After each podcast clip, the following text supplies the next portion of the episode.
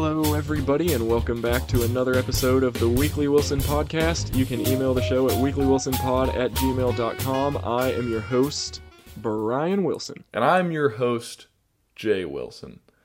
This week on the Weekly Wilson, we preview slash post view the World Track Championships.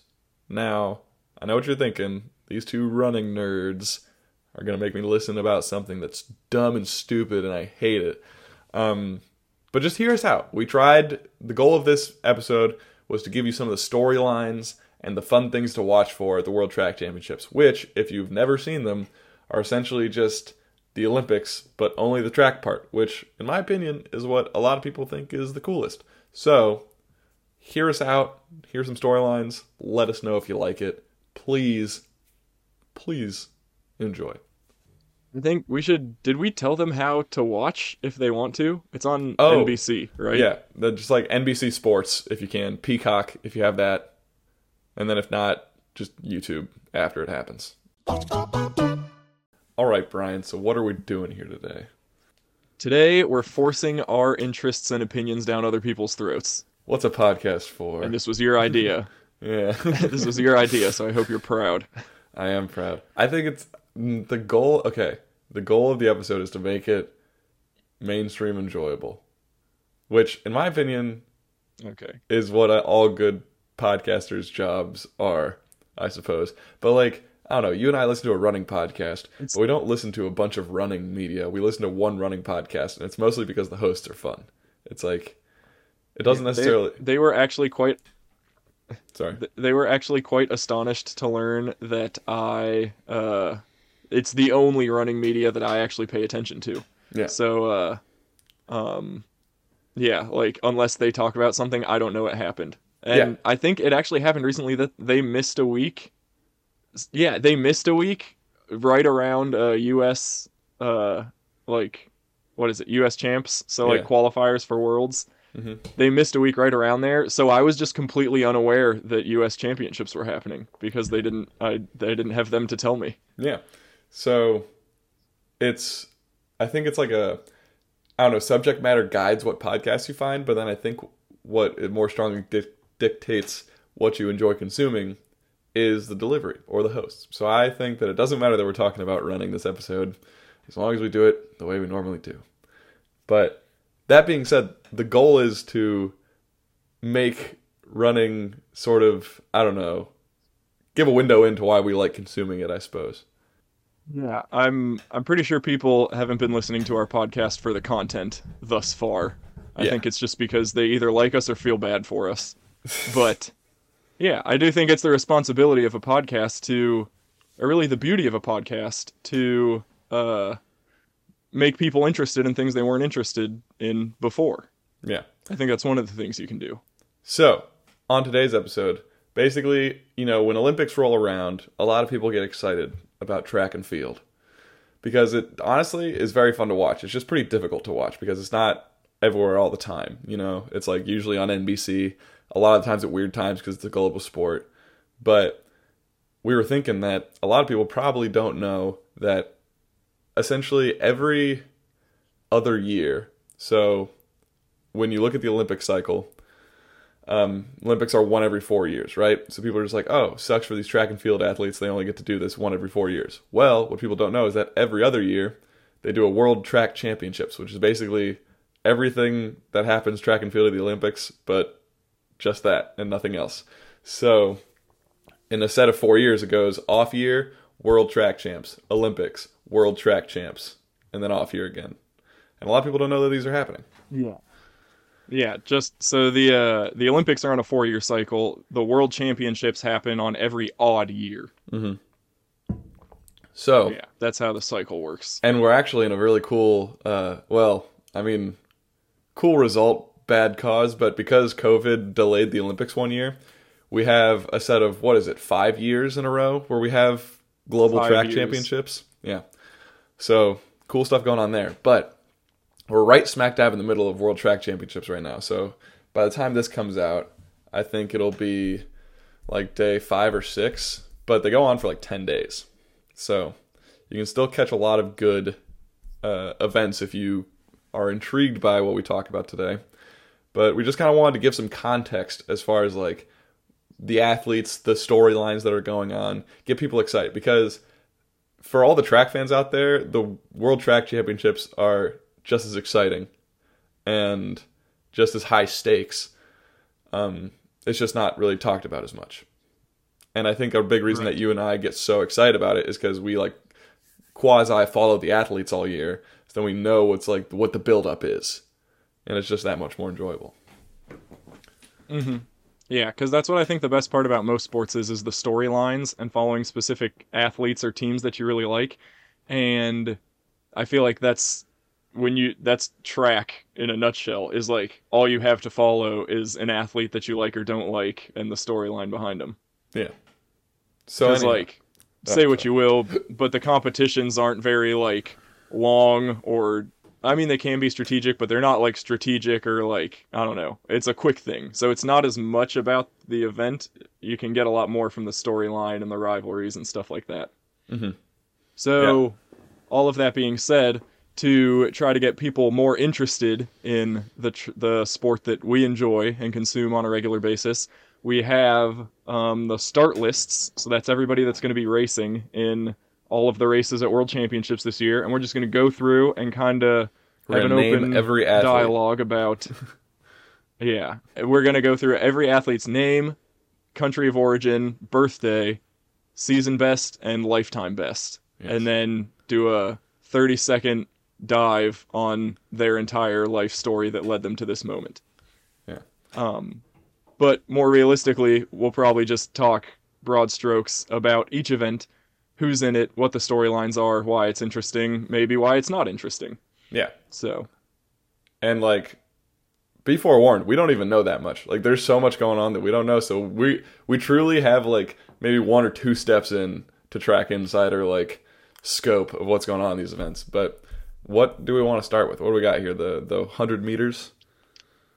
yeah, I'm just going to scroll through this 44 page PDF and just take it as it comes. Yeah. And here's the thing. Um, So also, I some of these events, some of these events have already transpired. Yeah. I have watched none of them. Jay has been plugged into it, so he might be telling me what happened, and I'll be like, "Wow!" Yeah, do you want me to tell you or do, do you want to just build it up like nobody knows? Just So- lay it on me. I always, Okay. I always tell myself I want to watch these things and like, I don't know, catch up, but I never do. So I think this Yeah. is as good as any place for you to break the news to me. All right, cool. Well, spoiler alert if you're planning on watching some of these events, but we can I'll we can build it up before I reveal to you what actually happened if I already saw it. But so yeah, yeah, I like that. I like that. so the men's 100 meters. What's the story, Bryan? Have you been following closely? The story here is that there is no clear winner. So we're Yeah. in the post Bolt era. That was great. He was cool. But since him, there hasn't really been one person to kind of take center stage and be like, I'm the dominant best person. Yeah. So it's kind of fun in the way that it's just wide open. Like you don't know who's going to win. Yeah. Like Which, we like- had Christian Coleman. Sorry. He is, or he recently, or I guess not recently, it was years ago. Christian Coleman, he seemed like he was going to be the guy after Bolt. He has a crazy fast start, and he was crushing everybody for a year. Then he got uh, suspended, not for failing drug tests, but for missing a bunch of drug tests. Yeah. So, like, everyone's kind of It's not confirmed that he's guy. dirty, but yeah, so it kind of turned everyone off of Christian Coleman, or a lot of people off of Christian Coleman. But he was suspended out for a while, so now he's coming back, Yeah. and he's just not nearly as dominant as he was. I th- I don't know what he did in his time off. Probably but stop it taking kind of it seems like it kind of set him back. No. Um Yeah, But in the meantime, in the meantime, okay. meantime, here, But also like yeah, so we say that there's no clear winner. And that's not even like a high bar cuz usually it's like there's like 3 to 5 people that you could see getting medals or winning. And this time like if you look at the times and just like the vibe of the event, like 8 to 10 people could win. And there's only gets to be 8 in the final because they they run 3 rounds Yeah. of qualifiers. So nobody has any idea what's going to happen. Yeah. Um, the other thing I was going to continue on in my uh my what do you call it? My dissertation on the men's Deposition. hundred. So you had Christian Coleman. yeah. Yeah. Um, at the Olympics. No, Fred Kerley won the Olympics, right? So Yeah, before so- that. Before Fred Kerley won, you had this random Italian guy came out of nowhere and won the world championships, and he Yeah. since has like faded into nothing. Then at the Olympics last year, um, Fred Kerley, this World U.S. guy, he was year. originally a four oh it was World Championships. Okay, yeah, so the Italian guy won the Olympics, Yes. which just completely threw everyone off because he came out of nowhere and then since then has been like not impressive at all. So Mhm. that's weird. And then you have Fred Kerley, another US guy who he was originally a 400 meter runner. Mm-hmm. Decided he was going to switch to the 100, which, in, if, if you know anything about track, like extremely different races, Yeah, like different so- kinds of fitness to have. yeah, and he also So everyone was like, "Fred, he what are you doing? out of the 400. Why are you doing this?" He switched out of the 400 at a time when his biggest competition also pulled out of the 400. Like he was hurt, and everyone's just like, "Oh, Fred Kerley's going to win the 400 this year." And then he said, "No, guys, I'm not doing it either. I'm running the 100." And everyone was just like, "What the hell's going Yeah, on?" Yeah, he's like, I'm gonna go to the hundred where it's like everyone's evenly matched and no one knows who's gonna win. So everyone was like, You're an idiot. Then he proceeds to win the hundred at World Championships, and everyone was Yeah. like, That's amazing. Also, I just I recently learned that Fred Kerley, um, like lives in Florida by himself and like grows vegetables and like a lot of his food in his own backyard and is coached remotely. So his coach just like sends him workouts and he goes and does them by himself. So I'm like, Fred Kerley's an interesting dude. no, yeah, I But have to say really that cool. like, I really like him as a person and an athlete. yeah, out of all the 100 Um, meter so runners, he's the defending champion. That um, he like he's the defending champion this year. Our our lag right now is really bad, so that's why we keep talking over each other. yeah. Um, but Fred Kerley has always been vibe wise my favorite sprinter. Well, I say always since he switched to the hundred and like Mm-hmm. started doing that thing and like he kind of became more known. I was like, man, Fred Kerley's the freaking best because Christian Coleman he missed all the tests. He's always just kind of been like more of like a serious like hardo about running, and I never really appreciated that. And he and he looks like a thumb. Yeah, but then Fred Kerley is just like this. First of all, he's like a giant person, but also he's just like so like quiet and nice. And then also he does like the growing vegetables and remote coaching. He's just like a cool guy, and I just love seeing him succeed. Also, this year in the 100, you have another U.S. guy, Noah Lyles, who we'll talk more about him in the 200, but he's kind of like the big thing in U.S. sprinting right now. He's a 200 guy, but he's doubling into the 100 this year, so that that'll be cool. Uh, yeah. So the cool thing about him, too, is that basically about the time that Christian Coleman was rising to like uh, prominence, it was when Noah Lyles was like tearing it up. Like he was so good at the 200 meters that everyone was like, it's a foregone conclusion that Noah is going to win the 200, and he's so good at the 100 too that we think he could beat Christian Coleman.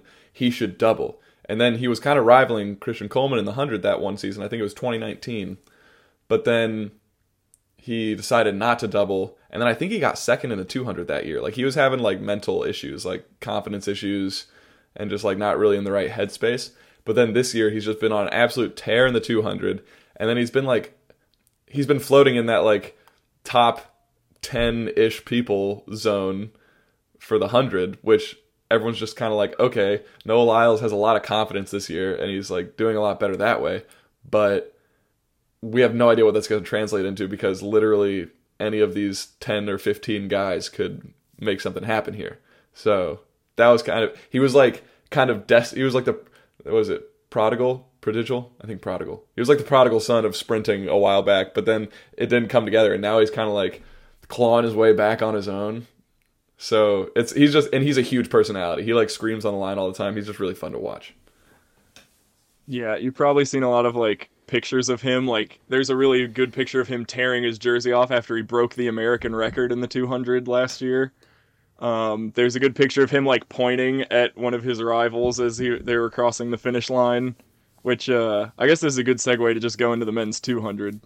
Um, so you have Noah Lyles, who we just talked about, and then the other really interesting person in the 200 is uh, Erriyon Knighton, who he's also run crazy fast times. Um, what is it? His, I guess times won't mean much to people here, but his, uh, uh, his PR is 1949, which very few people get under like 19 seven. Would you say?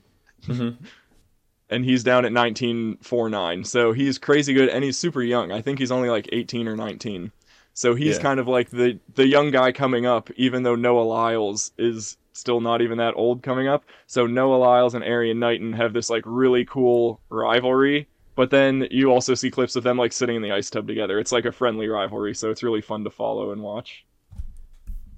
Um, yeah, so all these guys are generally like pretty jovial. Like Noah Lyles is a big personality, but they're all still friends.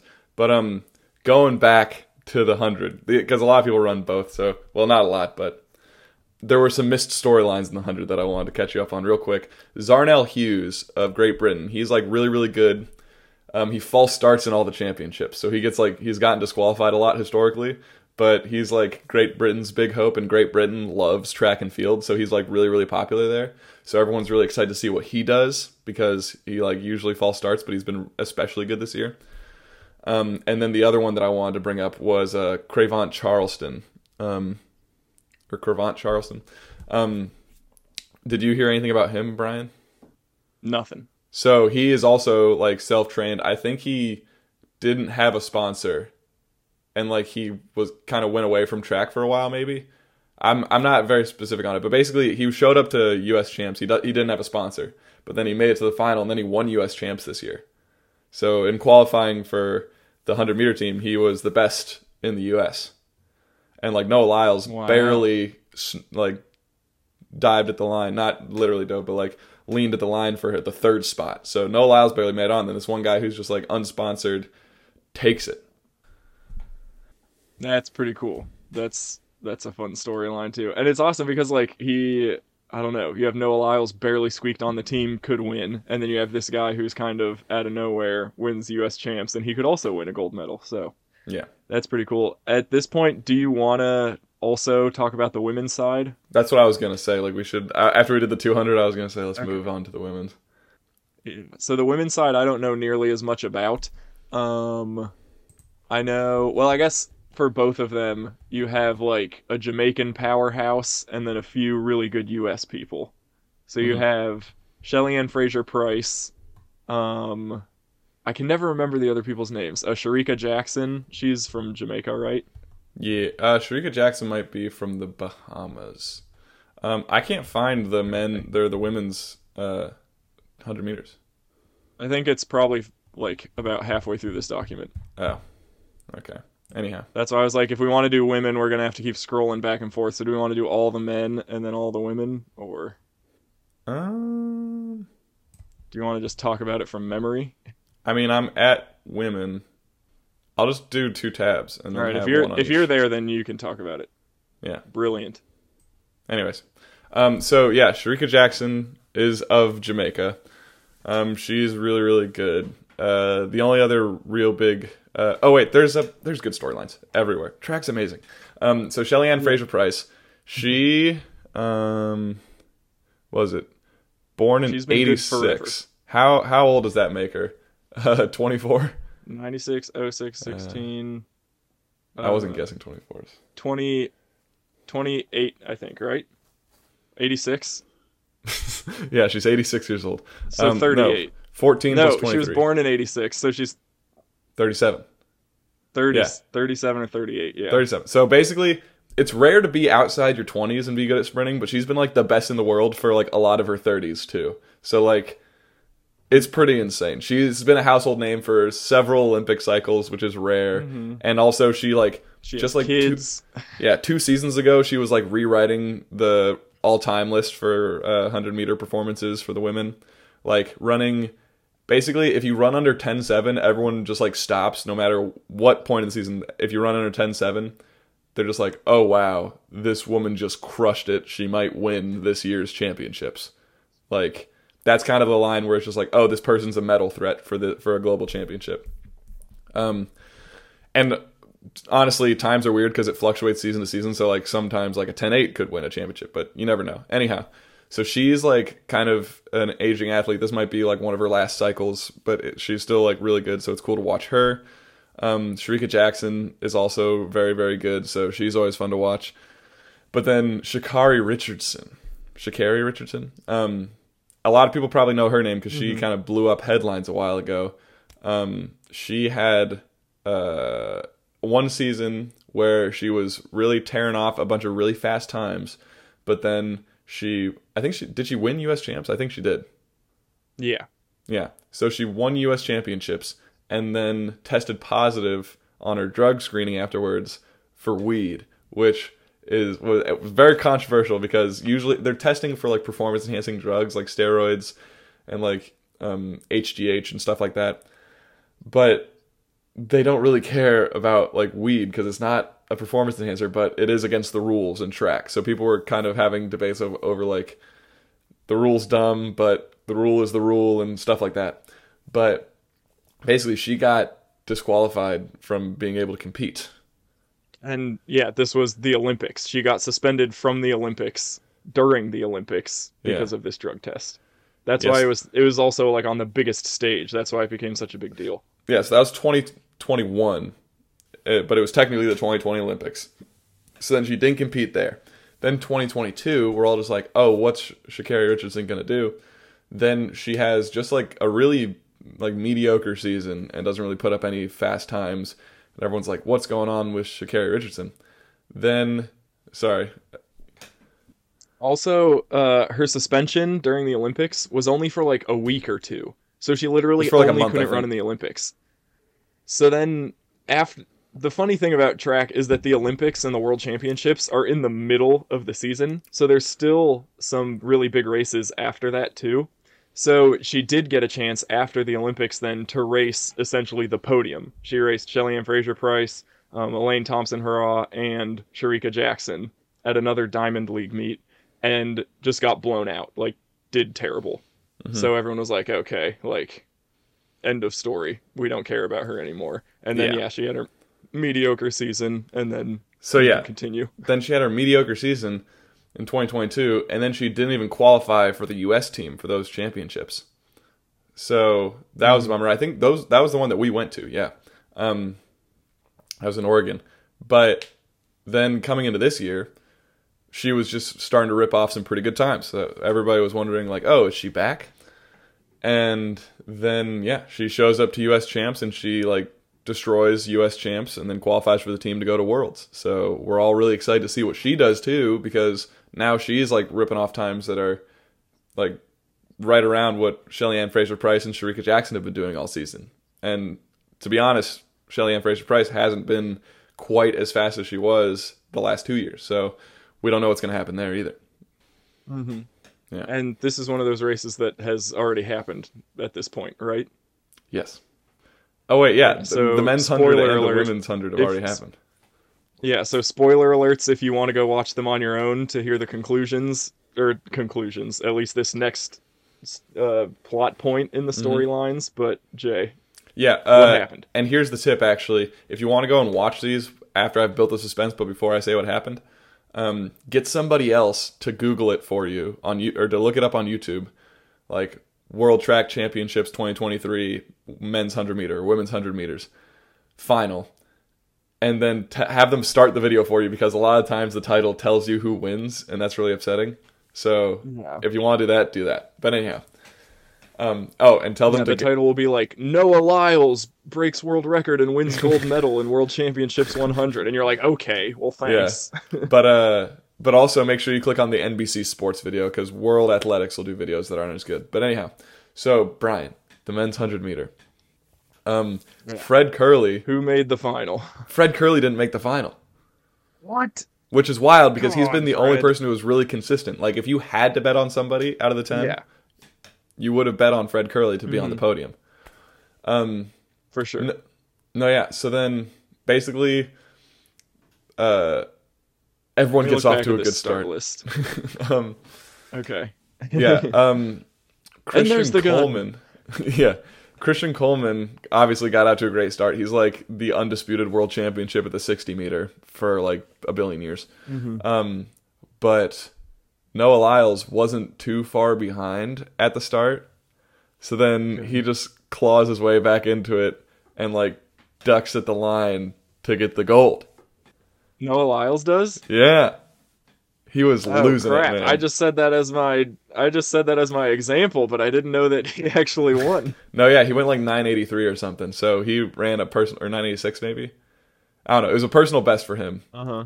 And then yeah, he got the gold, which I I didn't really I was hoping for it and he seemed so confident that I was just like maybe he can do it. But I was just so excited for him Yeah. cuz he's a 200 Yeah, I always guy. want him to win, but I never really expect him to win the 100. So that's awesome. Mhm. So and then Coleman got silver. Um I'm not sure. I forget. I think Coleman medaled too and then I forget who got the third medal, Okay. but that was that was the big No US sweep though. I don't think so, because there were a lot of characters that weren't there who usually are, like uh, Kenny Bednarek and um, Yeah. Oh, what about uh Omanyala Mike Rogers. from Kenya? Omanyala. Um, yeah, I don't know. I guess I could. He's the Kenyan sprinter. And we don't have to go into it. Yeah. And then has the 200 happened yet? Um, no, the 200 hasn't happened yet, to my knowledge. Um, Okay. but what is going on here? Um, All right. And then what happened on Yeah. the women's side? Yeah, so on the women's side, um, so the classics made it to the final. You know, um, Shericka Jackson and Shelly Ann Fraser Pryce. Um, Elaine Thompson Herah wasn't competing. I think she was injured or something. Um, Okay. but weirdly, she's only good on the Olympic years, which nobody can really explain. But Yeah. um, but anyhow, so they were there. I didn't really know of any of the other cast of characters, but um, apparently, Sha'Carri Richardson like had a good uh semifinals. Maybe I don't know. Well, actually, no, I don't think she did because the ba- the big story was that uh, Sha'Carri Richardson wasn't an auto qualifier for the finals. So the way that they run it is that um, basically there's three rounds. There's the prelims, the semifinals, and the finals. And from each of those rounds, the top however many of each heat move on. But then they usually take two time qualifiers. So every heat runs, top two make it. But then out of everybody else, can like aggregate, they take the next two fastest times that were ran in all of the heats, and those two athletes go. So Sha'Carri Richardson made it out of the semis on time. So she was just like the next or the second next fastest outside of all of the auto qualifiers from each heat. Um, and then she got off to a pretty good So start. typically that means like typically that means like oh you squeaked your way in, you barely made Yeah. it like congratulations, but your road kind of ends here. Yeah, but then here, Sha'Carri Richardson, who is known for closing really fast, got off to a pretty good start, and then just absolutely like tore it up the last like 40 meters and like ducked at the line for the win. So that was really really cool too, because apparently, Sha'Carri Richardson won. yeah, it's never happened in history that somebody who was qualified on time won the championships. Never. So, never ever. That's insane. And even after she's had such like an up and down I can't believe she won. What did Shelly Ann Fraser Pryce do? Um, she, I think she got third, maybe. I don't know. Shericka Jackson was up there. I think Shericka. Yeah, no, no, no. It was two Jamaicans and then Sha'Carri. I think they got second and third. Um, Wow. so that was insane. Um, they were all. What'd you say the time was? What did she run? It was. It was like eleven six five, I think. Which like Shelly Ann Fraser Pryce and Shericka Jackson both ran. Um, Ten six five. yeah, ten. Sorry, ten six five. Um, Okay. So that's that's like a good time too. It's not like everyone else did bad. It's just she did that good. No, yeah, Sh- Shikari had a had a good uh, PR for that race to win it, so that was pretty cool. Um, Sha'Carri. Shikari, she also um, she's kind of had like I don't know with her confidence like reboot. Um, she used to wear like a bunch of like super duper long fake nails. Like she wore like fishnet leggings at different points. Like she always wear a big like She's wig crazy. she would yeah and giant lashes she would always wear all this like um like very decorative uh stuff but then i think it was sometime this season maybe at us champs or something else she like was wearing like her classic big like wig but then like on the start line she like takes it off and tosses it And everyone's just like, what? So then she was like not doing any of that this season. She was like all about business and then just taking care of stuff. So Mm. so she was yeah, she was on a tear That's and it was really cool, to see her win. Um so yeah, for me so far these like cool finals of the sprints have just been like, oh, those people who were supposed to win a few years ago are winning now. like Yeah, that's really cool. So, do you want to move on to the uh, the 400 meters now? Yeah, we can move on to the to the men's 400. Um I feel like there's not much going on in this one. My really. favorite storyline is Wade Wade Van Niekerk. So he's from uh, Yeah. South Africa, and he a lot of people know him. He broke the 400 meter world record in 2012 at the Olympics in Rio from Yeah. lane eight, which was like a huge crazy thing. Yeah. Um, but then after that, he got injured in a celebrity rugby game. Yep. I think he tore his ACL or something. And then he's been like down and out for so long. But now, I think last year was his first year like back on the pro circuit. And he Mhm. like didn't do anything spectacular, but we were like, okay, cool, he's back. Nice to have him back. And then this year, he's actually being like pretty competitive in his way up there. It looks like he has the fourth fastest time in the world this year going into world championships. So we're like, Mhm. okay, we know he's got a high ceiling. He's he's getting reps in. He's back to being like pro level status. So it's just kind of like, what can he do? Can he can he get back the old fire of the Yeah. uh, world record? Yeah, the only other real storyline there is that uh, uh, Steven Gardiner, he's the reigning Olympic champion, but he actually lost the most recent world championships to Michael Norman, who Michael Norman's been kind of hit or miss. He's an American. And uh, Michael Norman was trying to switch to the 100, pull a Fred Kerley maneuver. Um, but then he wasn't having a lot of success. But then he was like, he had only been training for the 100. So then when he didn't make the 100 team, he was like, I'm not defending my 400 meter title. So then the reigning world track championship in the 400 isn't even competing. So that's interesting as well. Yeah. I think that's also amongst he was dealing with some other injuries that he's like when things aren't go- weren't going well, he's like I'm scrapping this year because the Olympics next year are more important. Yeah, and it's like, like, I could maybe push through, yeah, but I don't want to risk it. Which is another really interesting dynamic that comes with track is a lot of times your favorite athletes don't run just because they get injured or they want to save themselves for something more important, which is kind Yeah. of frustrating, but it can add to the drama a little bit. yeah. So um, another thing that I just remembered was that uh, actually Fred Kerley, I recently found out he switched from the 400 because he said it was like too much stress on his Achilles or something. So it was like kind of load Yeah. management, I guess, for him. But everyone was wondering why he did that. But then he was just so successful that everyone was just like, I guess you made the right move. Um, Yeah. but Resulting. yeah. So moving on to the women's 400, there's some pretty cool storylines here. Um, primarily from the American perspective with uh, Sydney McLaughlin Levrone, or is it Lavroni? Um, she, you might know her because she's just like a larger than life 400 meter hurdle athlete who's who has absolutely rewritten the record book in that event. But uh, she is cool because she was so good at the 400 hurdles that she basically said, "Okay, I don't have any competition here really. I'm moving to the flat 400 to see what I can do there."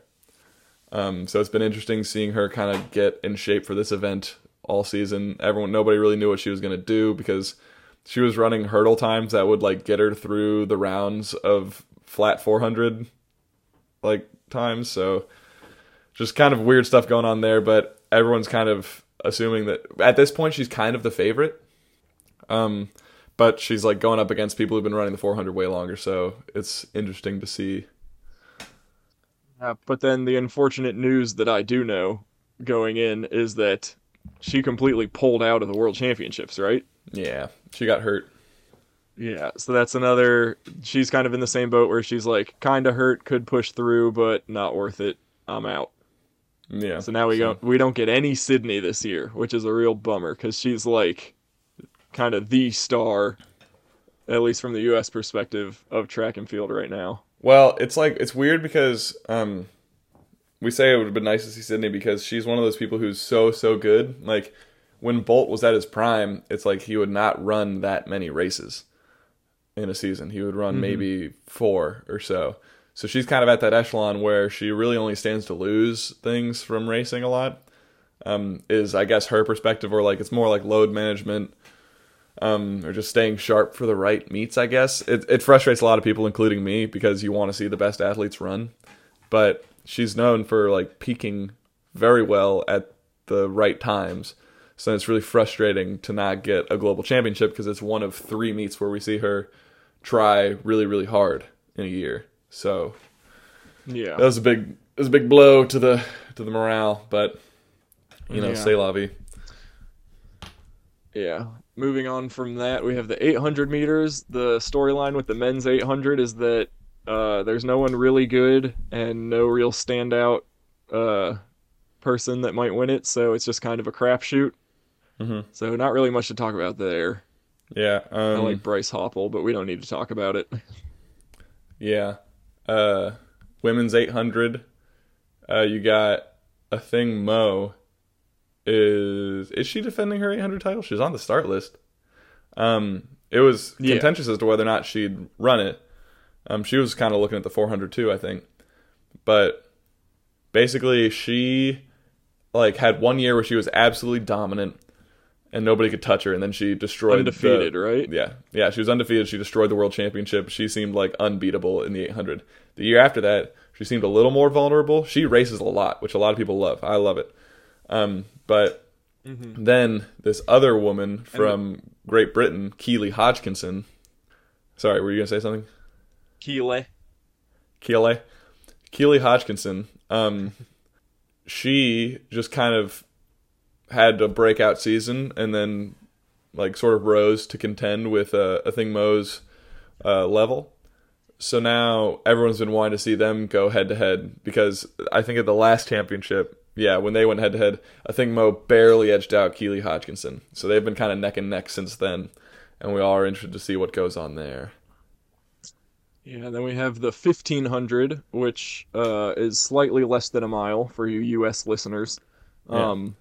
The men's 1500 is cool because you have Jakob Ingebrigtsen from Norway, and Yeah. he is like he's been pretty absolutely, not completely absolutely dominant, but basically completely Pretty dominant, except for the really weird dominant. occurrence.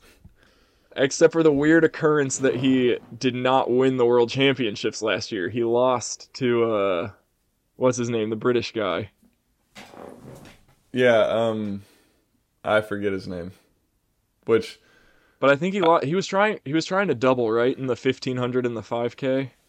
Yeah, which honestly in the distance events that's a lot more common is I feel like doubling. But um Yeah, but it was really hard and he ended up not winning either and I think he was quoted saying I am the biggest loser of th these world championships because No, he didn't won- he won the other one. events. And he's like Did he? yeah, cuz remember he like laid down that insane kick and like absolutely obliterated the field with he like laid down this kick from like 3 laps out. Like he just started grinding everybody into the dust. And then when he won, they were just like, "Hey, what were you thinking like making that move like a half mile out or like three laps to go?" And then he was quoted saying, "I wanted everyone in the field to have no doubts as to who should have won that race." Like and like he Yeah, he kind of sounds he's like a really quotable guy too. yeah. He like so he's he's he's kind of this like so if you've ever heard of Steve Prefontaine, it's like kind of uber competitive, um really intense, but also he's not like not fun. You know what I'm saying? Like he's he's still a fun personality Yeah. to watch and like he's not a jerk. He's just really competitive and confident. Yeah, like another quote from him is it was really hot, I think, at the World Championships or some other meet he was at. And they were like, "Hey, what do you think about this hot weather?" And he goes, "I mean, he's uh, English second language, so it's he doesn't have perfect phrasing, but he goes, "Oh, uh, or I think they asked like, what is uh?" He said like how are you dealing "Oh, with the hot hot, weather conditions? is not bad. Hot weather." Yeah, and he's like, "Hot weather is not bad. Hot weather is happy weather." Yeah. Like he's So just like he's kind of goofy too, and he's pretty young. When's his uh, birthday? Was September two thousand, so he's only Yeah, so twenty three. 22, 23.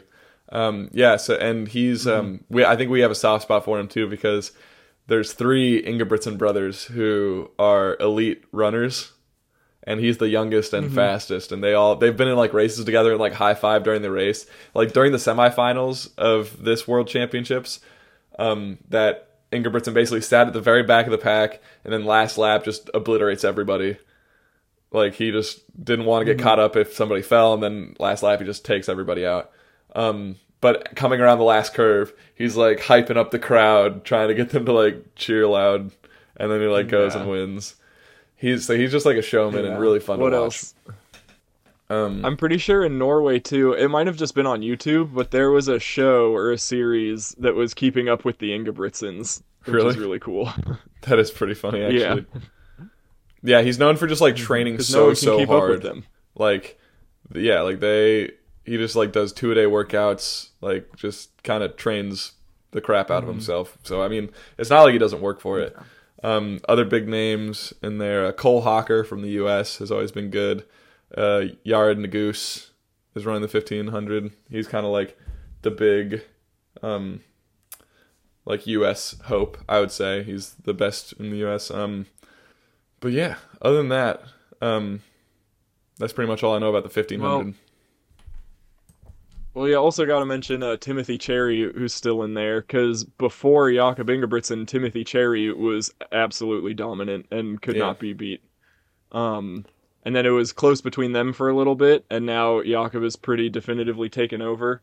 Mm-hmm. But I feel like there's always that little bit of a question of like, oh well, will Timothy Cheruiyot pull something back out? You never yeah. know. Like weird things happen in these, races because it can like go slow, it can go fast, and like a slow race favors somebody who can kick one lap really fast, and then a fast race favors somebody who's just really really fit. Um, and in the championships, you particularly don't know which way it's going to go. Um, so and then like random people can get like boxed in and not be able to make moves. So those are always fun to watch for those reasons. Um, the women's 1500 Right. has been stacked for years. Yeah, been it's so good. always good. Yeah. Um, it's like it's been a thing in recent years, like the last two or three, where there's like enough really good guys. Like uh, you got Stewie McSweyn from Australia, you got um, well Ingebrigtsen, you had Cheruiyot, you had um, just basically like five or six guys who, if the race started to go slow, any one of them would just like kind of realize, hey, I'm fit. I, I should just take this out. And like there were so many people who were willing to just like charge ahead that all the races were fast and crazy and fun. And it's been that way in the women's 1500 for like a decade. It's just been so fun. Um, but the big people to watch there, um, Faith Kipyegon.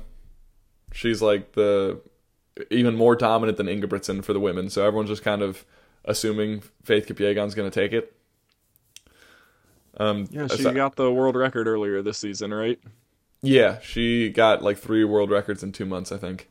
She got the fifteen hundred, the mile, and the Yeah, five. so it's just yeah, so she's like clearly the best and kind of at the top of her game right now. So it's just kind of a how fast can she go? What can she do? kind of thing. yeah. Um, but then there's still some other interesting names. Um, so you got uh, Laura Muir is like they call her our Laura in uh, Great Britain because they all love track, but also she's really fun to watch. Um, funny enough, though, people might not know this. Um, Great Britain is famously very hard on their athletes. Like if they do bad, they're really angry, and if they do well, they're really happy. Um, and then they also do this thing where if they don't think their person can win or like do well at the championships, they won't send them, even if they qualify, which is just insanely frustrating and stupid. Just absolutely ignorant. Yeah. So uh, that's just I don't know. That's Yeah, ridiculous. But I mean, it's kind of like how we treat some of our professional athletes. It's like if a quarterback has a bad day, we're like, "What the hell were you doing out there?" yeah. It's kind of like that. Yeah, I guess. But anyhow, um, other big stories that I, I had one. Oh, uh, Sifan Hassan is just a cool athlete that um is always fun to watch. She uh she just races i think- a ton. I think she's gonna. Sc- I'm pretty sure she's gonna scratch out of the 1500 though. So a lot of times people will enter into a bunch of races without just so that they have the option, and then they'll kind of make their decision once they get there what they actually want to do. And I think what people are thinking is that uh, Sifan Hassan is actually going to do the 10k marathon double. Yeah, because So she's a marathoner these days. A fun storyline. Yeah, she uh, Yeah. She did She- a triple at the last World Championships, I think, or maybe before that. I'm not sure, but basically, doubling at the world stage is insane. Like it's always a big deal when people do that. And then she decided, I'm going to do the 1500, 5K, and 10K at this World Champ um, Championships and see because she was just she had such I a think- dominant year. I think that was at the Olympics because I think she did that at the Olympics because then last year at the World Championships we were like she's still tired from her triple last year. Yeah. So that was crazy, and we were all really excited. She ended up medaling in all three of those. So she was just at the top of her game, really. Um, and then yeah, she's just she's just a fun athlete to watch because she races a ton, and she, she obviously loves competing. Um, but Bryan Jay from the future can tell you that she did not scratch out at the fifteen hundred. Really? yeah. So she was like, What's her ba- game plan? Well, Spoiler alerts. Yeah, spoiler alert. Um, so the race goes off, and immediately Faith Kipyegon takes the lead because she's so much faster than everybody. But then um, Sifan Hassan tacks onto the back of the pack and is just following along until because she loves doing that. Um, but then in the last lap, uh, Sifan Hassan just like sort of mows down the whole field, gets up right by Faith Kipyegon. Yeah, and then she's trying to kick away, but then like with 150 left, Faith Kipyegon just like leaves everybody, and then I think one person passed Sifan Hassan. So Sifan Hassan got bronze in the 1500, which is insane Oh wow. because she has no business being good at the 1500 and the marathon at the same time. And there are like five people that everyone thinks probably would have gotten a medal ahead of Sifan Hassan, but she just is. She gets it done, man. She's good at championships. Yeah. That's the amazing thing about her is she is good at every single race between the 800 and the marathon, which is like unheard of. Yeah, that's wild. Like that is so so difficult to do. yeah, but uh, So that's cool. anyhow, Bryan. All right, so we're on uh, to men's 5K. yeah, men's I'm- 5K, I have nothing to say about. Yeah, I know less and less getting further into these. I mean, it's a lot of the same characters from the 1500 a lot of the time, and it's exciting for the same reasons. Yeah, it looks like Jakob. It looks like Jakob Ingebrigtsen has entered here, yeah, but he interestingly has not run a 5K yet this year. really. Oh, yeah. he doesn't have a season's Bryan. best listed here. How? Yeah, he would have had to win the world championships then, because otherwise he wouldn't be in it. Right, you're right. Yeah. So yeah. Anyhow, But yeah, you kind of have like a, a rotating group of people who might win it on any given year. So yeah. Um. there's that. Anything in the women's 5K that's interesting? Um. Yeah. So I didn't see her in the 1500. I don't know if she um. Uh. Didn't um compete or if she didn't make it, but um, Letesenbet Gidey, which, first of all, guys, if you were seeing the spellings of these names, we've heard them for so long that we can pronounce them. But I'm just proud of us for knowing this many like foreign names. Um. I know, right? But Letesenbet Gidey, I love watching her because she, well, one, she's kind of at the top of her game now too. So she's been like really fast for a few years, but she's kind of made another jump up lately. But to me, she's the kind of athlete who hates it when races go slow and won't let them go slow. Partially because she's not that great at kicking, but um, I just love watching her race because of one race that I saw. It was the ten thousand, and it was the year that uh, Hassan was doing the triple, and basically Hassan knew that she could outkick um. So then Gidey knew that too. So then it was all on Gidey to set a pace that would run the kick out of Hassan's legs by the end, and hopefully build up like a gap, maybe even. Um, but then Hassan just stays on her, and then like in this latter half of the race, like she's just ratcheting up the pace, hoping to drop Hassan, and Hassan just won't leave her alone. And then at one point, like you can tell Gidey is starting to panic and like get frustrated. So then she's like trying to wave on Hassan, like, "Hey, why don't you lead for a little while?" Because in running, especially those distance races, like drafting off of people is a pretty big deal. Like you don't want to be very much in the front. Um, so then Hassan's just like, "No, I'm not going to take the lead. Like, why would I do that? Like, I obviously have the better kick." So then, um, they just ran a like wicked fast time all out, kind of on their own, and then eventually, uh, Hassan just kicked around Gidey and won, and it was like pretty frustrating for Gidey, I think. But then she's just been tearing it up since then. So I always love watching her Mm-hmm. run, especially in relation to Hassan, and then Faith Kipyegon super fast too. So it's always fun to watch those folks. And then Yeah. she, but she's more of a five Cool. ten person. She's not really a fifteen runner as much. And I think Mm-hmm. she's ran a marathon or a half. She ran marathons this season too. Yeah. Yeah. Um. yeah, I don't really have anything to say about the men's or women's 10k that hasn't been said already. Yeah, 5 and 10K kind of go together. Um, I don't really have anything to say marathon wise either. Steeplechase, we don't really follow that much. Wait, is uh is Kipchoge in the marathon? He's got to not care about these anymore? No, he's he's I'm not seeing. I'm scrolling. A Control lot F, of names here. I don't see how many people are entered in this marathon. Yeah, I don't see them. Anyways, we don't need to talk about it. We got Yeah. steeplechase. Yeah, I got nothing. I feel like there's some stories here, oh, really? but I mean, the men's steeplechase was just like laughably horrible last year. yeah, but El Bakkali is really good. Yeah. And he's kind of emerged as the de facto leader there. But there are a lot of people that can challenge him, so that'll be a fun race to watch. Yeah. Um, and then we have hurdles. I, I've never been that interested in hurdles. I know Grant Holloway is really cool and fun, but Mhm. I don't know. Do you have do you have words about him? Uh, not really. I mean, um, Grant Holloway, he has like a winning streak in the 60 meter Nope. hurdles that goes back to like when he was like 15, and now he's like 23 or something. um, but he's just a fun athlete to watch. He won world championships in 2019 off of a collegiate season, which is rare. Um, and at one point he was kind of close to threatening the world record, but he's not really there yet anymore. And if he, he was if he was still close to threatening the record, he'd be destroying everybody. But now he's not that close, so it's kind of a tighter race with them. But I think that's about it. Um, Yeah. Anything on women's hurdles? um, 100 110 meter hurdles. hurdles? Uh, Keni Harrison is uh, really fun to watch in the 110 hurdle or the 100 hurdles for women. Um, I think Camacho Quinn is also uh, cool to watch. Oh, Tobi Amusan.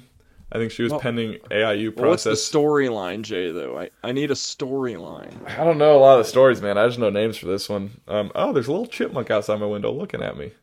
Hey, buddy. Um, there's one uh, athlete who is like Well, here- pending a review board of like uh, potential suspension due to substances. Um, and actually, I do know that she is in now. Like she got approved to run, so that was cool. Um, 400 hurdles. This is a super duper long episode, dude. Nobody's. g- this is gonna be rough. but uh, anyhow, uh, 400 meter hurdles men's. This is this is a really good storyline though. yeah. You want to lay it So in me? this, you have what people have been referring to over the past few years as the Big Three.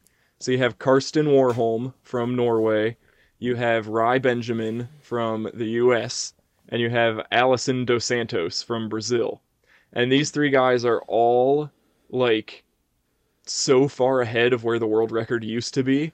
Like Yeah. I think there was one race, I forget if it was last year or two years ago, but they all broke the previous world record yeah, in the which, same race. which Karsten Warholm had already broken. So like it was already faster than the previous one, and then they all re-broke that record with Karsten Warholm at the lead, like shattering his own record.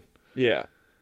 Yeah, so Karsten Warholm is kind of at the lead of this pack, and he is just a character. He's like beating on his chest, screaming at the start line, like really hypes himself up, and then is like an all out, like runs super hard, leaves nothing on the track. So he's Yeah. incredible. And then Rai Benjamin and Alison dos Santos are kind of like for a while seemed evenly matched against him. So it was like insane to watch these people run like world record caliber times every time and be neck and neck. It was just incredible track to watch. Mhm. Karsten Warholm kind of pulled away, set the world record at a point that's pretty far out there now. Mhm. Um, but then last year at the World Championships, uh, he had some nagging injuries, but still chose to run. And I think Rai Benjamin was there too, or did he get injured and pull out? Um, so Either way, Karsten Warholm Karsten Warholm actually did injure a hamstring, came back from it, and then was um trying like to make a championship run, but wasn't quite back yet. Um, so he didn't win. Rai Benjamin got the championship over him, and then or wait, no, Dos Santos. Did. Dos Santos won. Yeah. So Right. last year of this big three, Dos, Yeah. uh, Dos Santos won the world championship, and he was like elated because I don't think Brazil has Mm-hmm. a lot of like gold medals to their name. Um, but he was going nuts. So then No. now we this year still have the big three. Dos Santos, who won the world championships last year, um, tore his meniscus mid-season and has rehabbed, come back, and s- seems to be running pretty well. Which So in the meeting of big three to see who's got it, what's gonna happen. yeah, yeah, it'll be the first time we've had all three of these guys in quite some time. Yeah. So it's really cool and really exciting. Yeah. Um, high jump, who cares? Um, long jump, don't know that much. Triple jump, don't know that much. Uh, shot put, Ryan Crouser's insane. Um, discus, Valerie Allman's really cool.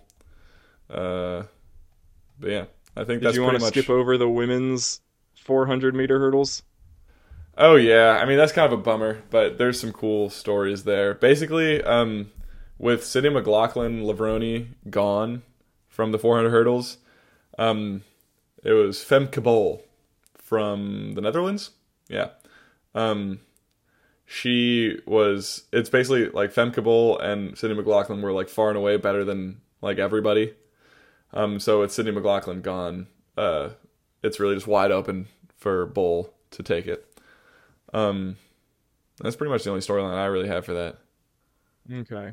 Um, other notable people I know for pole vault, you have Mondo Duplantis, who is like uh, slowly just notching up the world record a little bit by little bit. So anytime he comes out to compete, you might see a world record. Jay and I actually got to see him at World Championships in person last year, and I know he's like so much better than everyone else that's competing right now. But to see the world's best best athletes kind of like struggling over a bar to qualify for finals, and then you see Mondo walk up and just makes it look like absolute child's play. Yeah, Like he's not even trying. Like he careened over this bar, like it was insane. Like he is Yeah. so good at what he does. So much better. Um, So- Then the other person I will mention, but oh, um, the other person I will mention is for shot put you have Ryan Crouser, who Oh, is also sorry. rewriting the world records, rewriting the entire like top ten ever list. It's like so for shot put you get six throws and you score your farthest throw. But in any competition, he'll have like three of his throws be in the top ten all time list of throws. So like soon soon enough the entire top ten list is gonna be just Ryan Crouser, which is insane. Um, but then also he's like he has a couple Yeah. people like Joe Kovacs sometimes will sneak in there and beat him if he has a good day and Ryan Crouser has a little bit of an off day. So it's like as good as Uh, he is, it's still not a given that he'll win. And I think that are the last two that I can say about. Oh, no. Oh, okay. Well, hmm I'm like, I'm like losing you entirely. um, but anyhow, uh, did you? I want to talk a little bit more about pole vault if you can still hear me, um, because Mondo Duplantis, awesome athlete, but also he was recently upset by Sam Kendricks. oh, I forgot So- about that. that's kind of exciting. Yeah, uh, but I mean, like, really, it would take uh, Duplantis like messing up big time. I'm looking at the star list, and like by the PRs, um, Mondo is like 20 centimeters or more ahead of everybody. That's insane. So, just imagine like, yeah, it's like basically half a foot at the world stage. It's just wild because they go up by like five centimeters Yeah. each time. I don't know. Anyhow, so that's pretty crazy. Um, and then I think that's all I have to say for any of these events.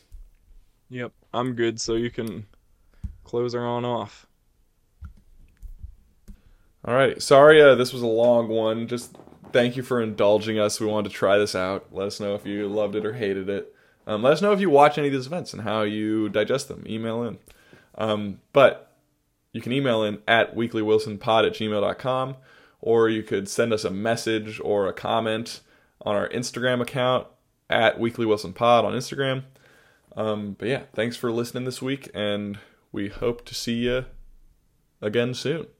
But until the end of next week, unless otherwise noted, my name is Jay Wilson. His name is Bryan Wilson, and this has been the Weekly Wilson. Scoop ba beep ba scoop ba beep ba ba da ba dee bop boop, scoop ba da ba da beep ba da ba doo bop bop, scoop ba da ba da boop.